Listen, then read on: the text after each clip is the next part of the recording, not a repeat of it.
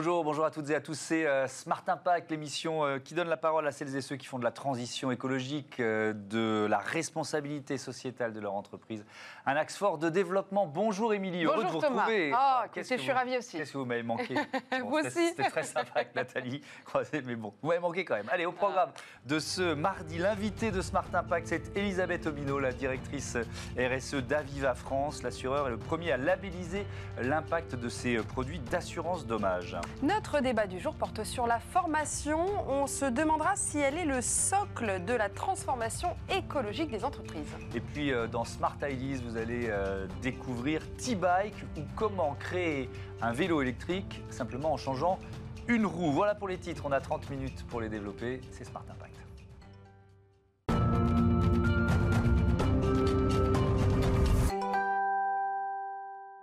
Bonjour Elisabeth Obino, bienvenue.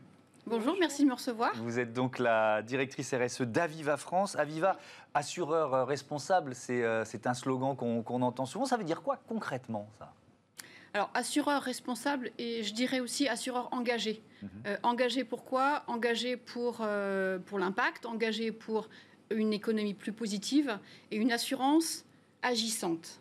Euh, C'est des termes qu'on utilise souvent, euh, nous, euh, dans, dans notre politique RSE et dans nos, engage- dans nos engagements. Mhm. Ça veut dire surtout pour nous être dans le terrain, dans le concret, agir, euh, aussi être responsable de nos actes, euh, les inscrire dans le, dans le durable, dans le- pour les générations futures. Donc voilà, c'est- tout ce que je mettrais sur, sur le terme engagement. Et est-ce qu'on peut dire que vous avez fait de la, la lutte contre le changement climatique une, une priorité, que ça va jusque-là?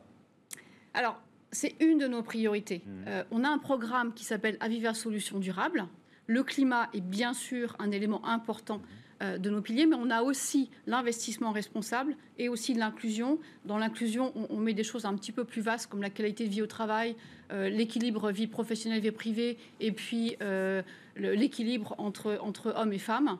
Donc voilà, donc sur, pour le, le- le climat, c'est un de nos axes, comme, comme j'ai dit tout à l'heure. Mais là aussi, Euh, si on est concret, ça, ça- ça veut dire quoi chez un assureur de, de- de faire de la lutte contre le changement climatique l'une des priorités?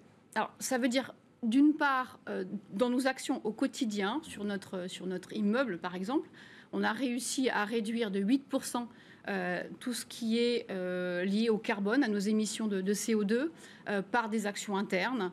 On fait du recyclage, on a réduit la température des bâtiments. On a plein d'actions comme ça qui sont prises au, au fur et à mesure, concrètement dans nos bâtiments à travers la France, pour nos réseaux d'agents aussi. Donc ça, c'est un engagement concret, pragmatique. On a bien sûr un levier important qui est nos investissements. Donc là, on a par exemple euh, sur le relevé à fin 2019 1,7 milliard d'obligations vertes. Donc on est vraiment aussi sur euh, la façon dont on investit dans l'économie.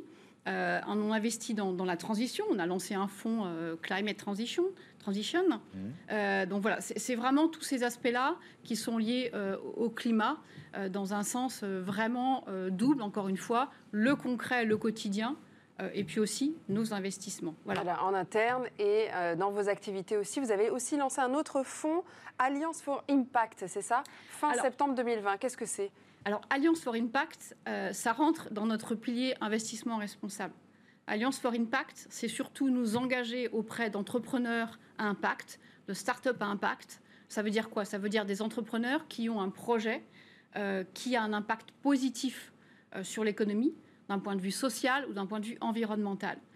Ce qu'on avait remarqué dans nos différents engagements, notamment la Fabrique Aviva et d'autres engagements de fonds d'impact, C'est quoi la Fabrique Aviva? Il faut le rappeler peut-être, parce que c'est- c'est un- c'est une plateforme euh, pour aider les, les jeunes entrepreneurs, les projets d'entreprise, c'est ça? Alors, la Fabrique Aviva, et je reviendrai après sur Ouais, Alliance for Impact, la sûr. Fabrique Aviva, c'est un concours. Un concours qu'on a lancé en 2015.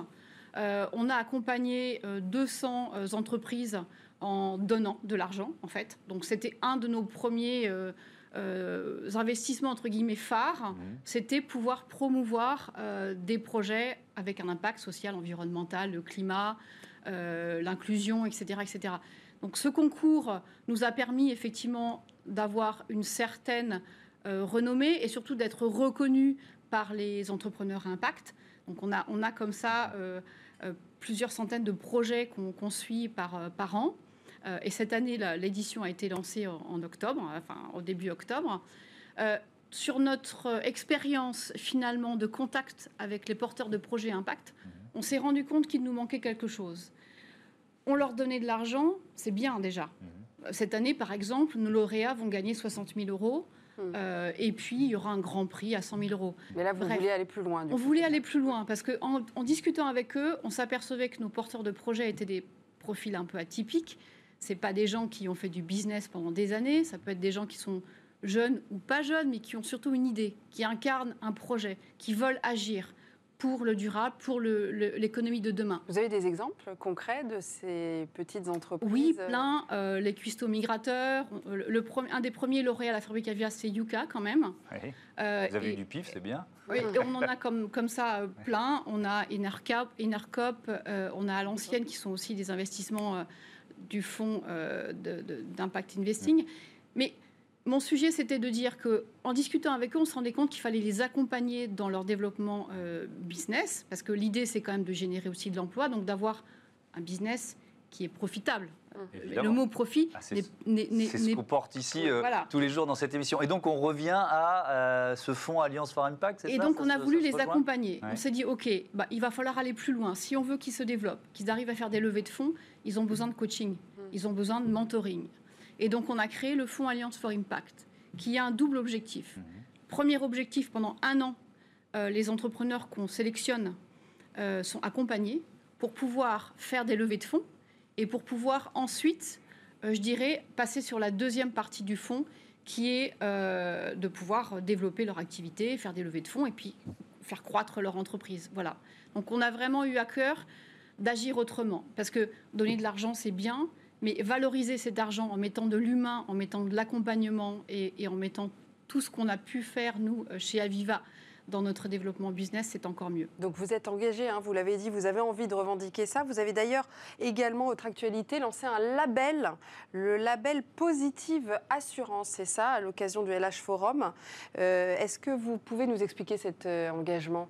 Pourquoi vous avez adhéré à ce, à ce label? Déjà, en termes de contexte, nous sommes euh, associés à l'Institut de l'économie positive. Donc, nous avons un label de positivité pour Aviva Assurance. Mhm. Ça nous permet de- aussi de, de nous améliorer, d'être dans une dynamique positive pour nous-mêmes. Euh, et puis, finalement, dans nos réflexions, on, on pensait que, enfin, on avait fait le- l'évaluation qu'on était plutôt assez bien positionné sur tout ce qui était assurance vie, épargne, retraite, des notions de responsable avec tous nos gammes d'investissement socialement responsable. Mais finalement, qu'en est-il sur la partie dommage? Qu'en est-il sur la partie assurance au bien? Et là, on s'est rendu compte que finalement, l'assurance dommage était un petit peu en retard sur ces logiques de passer sur des produits durables en assurance dommage, habitation, euh, automobile, ou pour les responsabilités civiles, etc. Donc il nous manquait quelque chose. Ça, ça change quoi? J'avoue que j'ai du mal à me rendre compte, euh, ce, ce- ce- ce label, cette, cette mutation que vous engagez sur l'assurance chômage, ça change quoi en fait Ça change notre mentalité, ça change l'optique dans laquelle on construit nos produits d'assurance dommage. C'est de l'éco-conception euh, adaptée aux produits d'assurance dommage. Ça, c'est important. Parce que les assureurs sont comme toutes les entreprises. On est dans un environnement qui change, qui évolue. On, on est tous fondamentalement convaincus qu'il faut faire quelque chose pour le monde de demain, pour les générations futures. Il faut qu'on ait de l'impact. Ça veut dire changer aussi nos modes de fonctionnement d'assureurs. je vais, je vais prendre un exemple Oui. concret. euh, une- une- un accident de voiture, euh, vous allez, euh, euh, plutôt que de mettre une pièce neuve, aller chercher éventuellement une, Exactement. une, une C'est- pièce euh, recyclée, c'est ça Tout à fait, euh, c'est une idée. On applique ça aussi au bâtiment, Ouais. euh, dans le cadre d'un sinistre lié à une inondation ou autre. Mhm.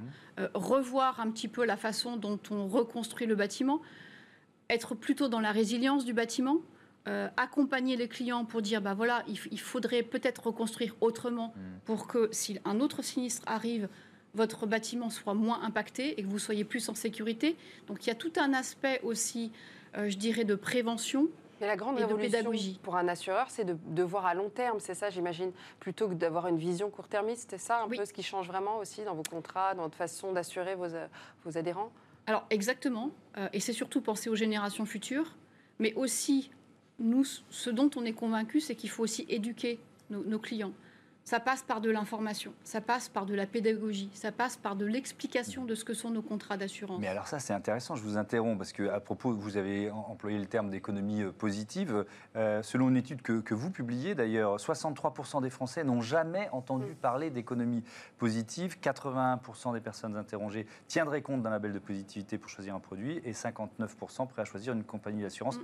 parce qu'elle produit justement ces, ces produits positifs. Moi, ce que je retiens, le premier constat, c'est le déficit de d'informations. Euh, qui, alors là, d'une certaine mm. façon, on le fait, mais qui mm. doit s'en charger? Eh C'est pour ça qu'on considère que c'est à nous aussi de prendre euh, cette, cette responsabilité-là, mm. ce rôle-là. Il faut expliquer aux gens ce que c'est l'économie positive. Les clients, maintenant, quand on leur explique ce que c'est que le développement durable, les générations futures, l'impact euh, qu'on peut avoir sur le, le, changement climatique, ils sont tout à fait ouverts, ils comprennent et ils sont prêts à faire des efforts. Et nous, ce qu'on dit, c'est qu'il faut aller encore plus loin. Il faut être peut-être un tout petit peu plus incitatif par les prix de nos produits. Euh, pour des produits qui auraient, euh, par exemple, euh, des voitures plus écologiques, des comportements plus écologiques. et c'est aussi notre rôle de, les accompagner, de les orienter. Donc ça passe par de la pédagogie et aussi pour avoir un, cercle vertueux d'accompagnement de tout l'écosystème économique pour qu'il soit effectivement plus durable, plus positif. Mm. Et ça, ça intègre euh, le rôle de l'assureur dans cette dynamique-là. Et c'est pour ça qu'on est passé sur ce label d'assurance positive Merci avec l'IEP. Merci, beaucoup. Merci euh, Elisabeth Obino. À bientôt euh, sur Bismarck. Tout de suite, débat sur la formation.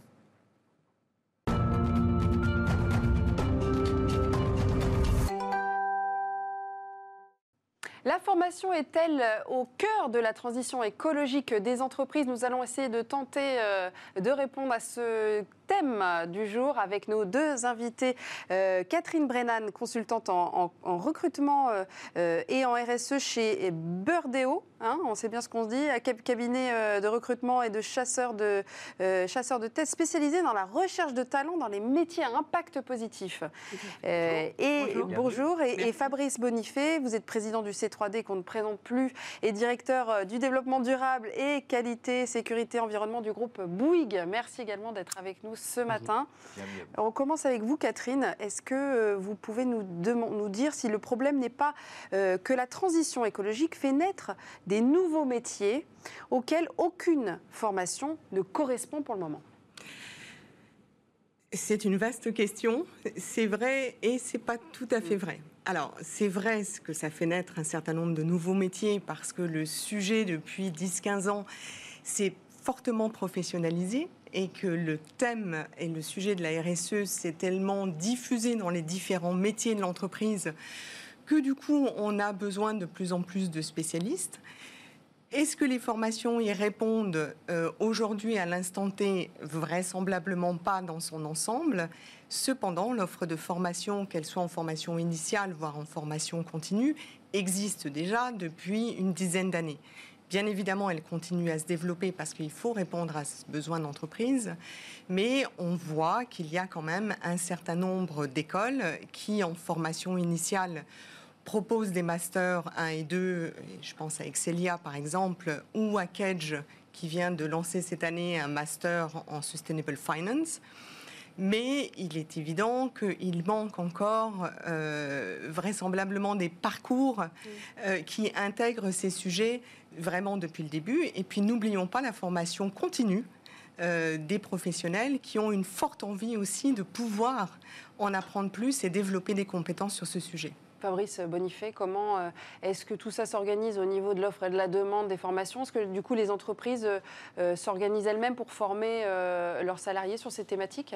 Le problème, c'est plus de former les salariés en général que les spécialistes, parce que les spécialistes, ils peuvent toujours s'auto-former. Il y a aujourd'hui tout un tas de, formations en ligne qui leur permettent de se mettre à niveau. Je parle de ceux qui accompagnent les démarches de RSE dans les entreprises, mais le vrai sujet, c'est de former tout le monde, en fait. C'est de former les, euh, collaborateurs qui, euh, à qui on demande aujourd'hui de réinventer le modèle d'affaires, de réinventer les produits, les solutions, à l'aune d'un monde qui est euh, contraint en ressources.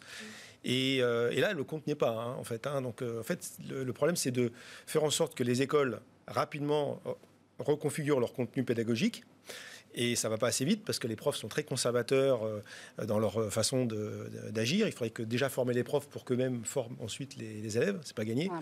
Donc pour accélérer ça, ce qu'on a décidé nous au C3D, c'est de, créer, en, il sortira dans quelques semaines, un, un MOOC qui euh, permettront donc aux étudiants euh, qui veulent se mettre à niveau sur les sciences économiques et sociales du monde d'après, c'est-à-dire apprendre la nouvelle économie dans un monde contraint en ressources, et eh bien d'avoir les, bases pour cela. Donc on est en train de l'élaborer avec une dizaine d'organismes partenaires et euh, les étudiants de n'importe quelle école pourront pourra, pourra suivre cette formation. Donc on le fait gratuitement pour ces, pour ces étudiants-là. Mhm. Est-ce que, Catherine Brennan, l'évolution de la réglementation, parce que c'est vrai que la réglementation mm. française, européenne, elle, est, elle change et elle change à, à vitesse assez rapide mhm. sur ces thèmes-là, ça, ça, vous impose euh, des formations et, euh, et, une réadaptation des, des salariés dans toutes les entreprises? Alors chez Burdeo, euh, quand on évalue les candidats hein, qui, postulent pour, euh, pour ces différents postes, euh, une des caractéristiques que l'on recherche, c'est effectivement non seulement la curiosité, mais cette capacité à se former tout au long de, de, son parcours professionnel. Mmh.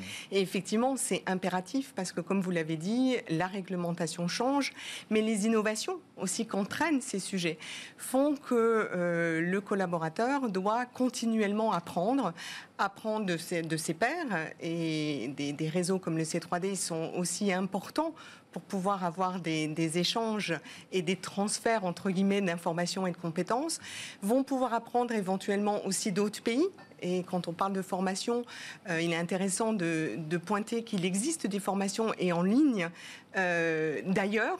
Voyez, je pense à euh, Cambridge University, par exemple, qui a un module.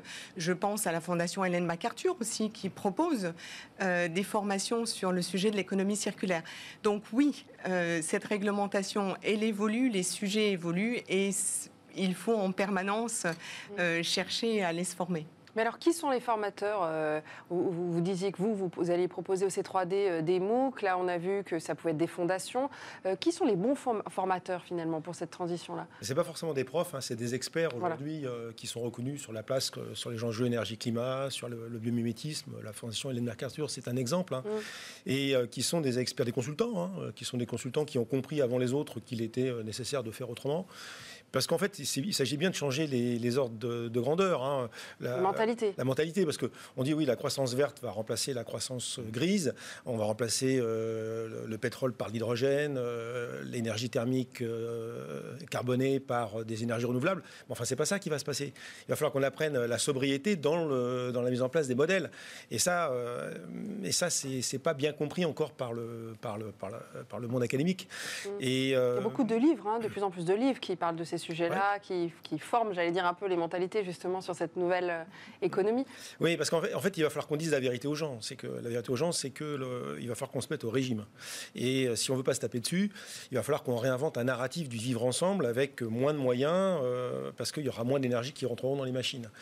Donc ça, c'est pas facile d'inventer ce narratif. Donc c'est pas tellement, c'est pas simplement en tout cas un changement de, de modèle économique des entreprises, mais aussi c'est un changement de mode de vie tout court de la part des citoyens sur leur mode de consommation. Donc c'est un. Mais l'atout que vous avez, c'est la génération euh, qui arrive sur le marché du travail, qui est ultra demandeuse. Mm. Oui, parce qu'en fait, euh, nous on a reçu les jeunes euh, à l'origine du manifeste pour le réveil écologique. Mm. Et euh, ils ont compris que ce qu'ils avaient appris à l'école sur la partie des sciences économiques et sociales, c'était, ça ne le faisait pas, qu'on leur avait raconté des, des, salades, en fait. Hein. L'économie linéaire. L'économie linéaire, j'extrais des matières premières que je ne paye pas, etc. Donc ils savent très bien que c'est de la blague, hein, qu'il ne peut pas y avoir de, croissance infinie dans un monde fini, on l'a déjà dit ici plusieurs fois. Et ils ont compris que, euh, bah, comment ils n'ont pas appris à l'école ce qui était nécessaire pour leur futur, bah, il fallait qu'ils l'apprennent eux-mêmes, eux-mêmes, et qu'ils, euh, et qu'ils, arrivent par, des, par différents moyens à le faire comprendre à leurs futurs employeurs. Parce qu'en en fait, il y a beaucoup de jeunes aujourd'hui qui refusent en fait, d'aller travailler pour des entreprises prédatrices. Ces, jeunes veulent travailler pour des entreprises contributives et pour travailler avec, avec, enfin, dans des entreprises contributives, encore faut-il avoir, la, avoir des méthodes. Mmh. Des méthodes, parce que c'est pas simplement d'avoir envie, il faut aussi avoir des méthodes pour pouvoir faire autrement. Oui, on a un petit chiffre. 58% hein. des jeunes interrogés souhaitent accompagner la transition des entreprises en retard plutôt que de les ignorer. C'est un chiffre Ipsos, BCG, CGE mm. de janvier dernier. Ils sont 72% à juger l'action des entreprises insuffisante en la matière. Ça vous étonne euh, chez Burdeo? Non, ça ne nous étonne pas. On reçoit euh, beaucoup, de, beaucoup de candidats et de candidates qui ont envie d'avoir un impact positif euh, par ce qu'ils font, euh, qui ont envie de donner un sens, mais ce n'est pas uniquement les jeunes. On reçoit aussi beaucoup de, de, candidatures, d'appels. Je rencontre beaucoup d'hommes et de femmes dans une deuxième partie de carrière qui ont envie de contribuer aussi positivement par leur travail. Covid aussi, j'imagine que cette année a provoqué oui, bien pas sûr. mal d'envie de, changement, non Bien sûr, bien sûr. Ça a été une période, en tous les cas, propre, à, euh, propice à la réflexion. Mais c'est quoi C'est des, euh, pardon de vous interrompre, c'est des, des, des, cadres qui ont bossé euh, dans, dans, telle ou telle industrie et qui se disent je vais rattraper, je vais rattraper ce que j'ai fait pendant des décennies. On en a, eu sur le plateau. c'est pour ça que je pose la question. Oui, il l'exprime pas exactement comme ça, mais c'est ça, c'est de se dire j'ai envie de donner un sens à ce que je fais, j'ai envie, on l'entend souvent cette phrase, j'ai envie que mes enfants euh, se disent que j'ai fait quelque chose, que je puisse les regarder dans les yeux en leur disant bah, moi aussi j'ai contribué.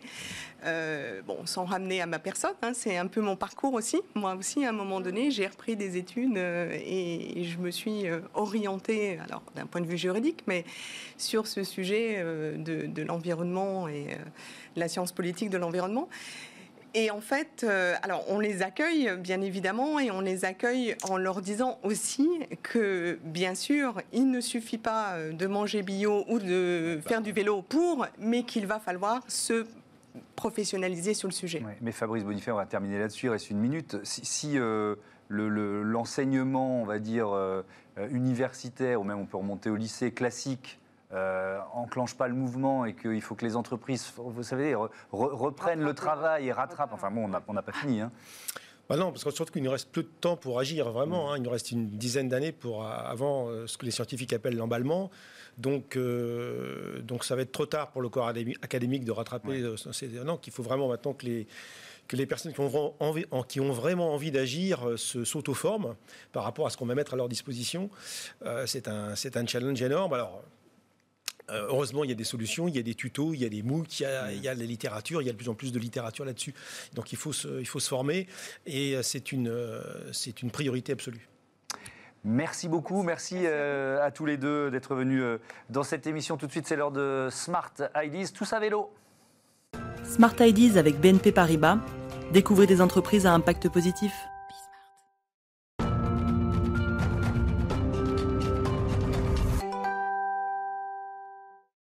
Smart Ideas, une start-up en pleine lumière. Bonjour Laurent Durieux. Bonjour. Bienvenue à vous. Vous êtes le fondateur de T-Bike. C'est presque toujours la même question dans, pour ouvrir Smart Ideas. Quand l'avez-vous créé Et puis avec quelle idée C'est Smart Ideas? Alors T-Bike, en fait, c'est une société qui vient juste de fêter sa première année. Mmh. Bon. Euh, et merci. Et euh, donc, euh, la, fonction de T-Bike, c'est de, on a conçu, on, fabrique et on commercialise une roue avant de vélo euh, qui vous permet d'électrifier votre vélo en quelques minutes. Et Comment donc ça elle fonctionne est, alors oui, du coup? Elle est universelle, elle, est, elle est connectée et donc elle est électrique. Elle est universelle parce que ce qu'on a voulu, c'est faire en sorte que la plupart des vélos puissent être transformés. Mhm. Elle est connectée parce qu'il n'y a absolument aucun câble, c'est juste une roue avant. Vous enlevez la roue avant de votre vélo et vous mettez la roue e-bike à la place et vous la connectez à votre smartphone. Mhm. On a tous un smartphone. Donc c'est ultra simple.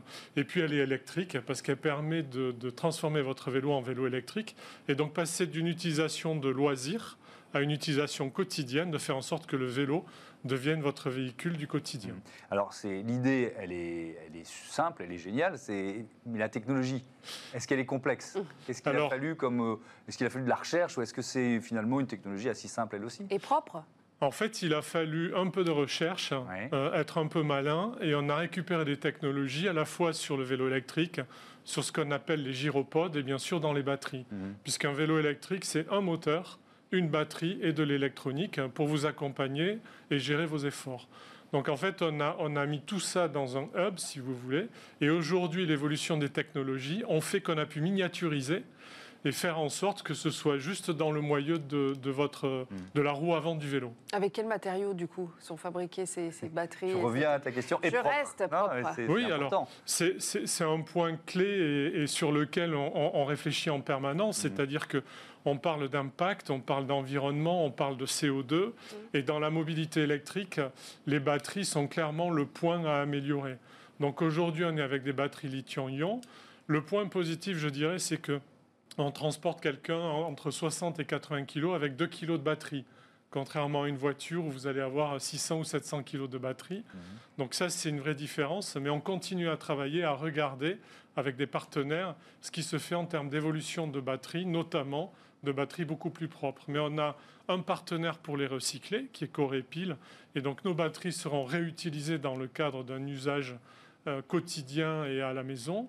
Et puis en amont, en fait, on essaie de compenser euh, euh, avec des partenariats, notamment euh, en replantant des forêts et des arbres pour compenser un petit peu, mm. si vous voulez, notre, notre mm. rejet de carbone. Alors, il se trouve que j'ai fait du vélo électrique, j'adore raconter ma vie. en montagne ce week-end, donc on, réglait la puissance, euh, voilà, on passait de éco à turbo euh, en fonction de, la côte. comment on règle la puissance sur, sur, avec votre système? Alors en, fait, vous, le réglez avec votre téléphone. Quand vous recevez la roue, vous la recevez avec un petit support de guidon, vous fixez votre téléphone et vous avez exactement les mêmes fonctions, des, mmh. vitesses et une assistance turbo mmh. que vous allez gérer depuis votre téléphone. La logique a été de dire, plutôt que de fabriquer un contrôleur en plus, tout le monde a aujourd'hui un smartphone, tout le monde a pratiquement un téléphone, et donc on va utiliser le téléphone comme le tableau de bord pour piloter euh, sa roue. Pas pendant qu'on roule, rassurez-nous.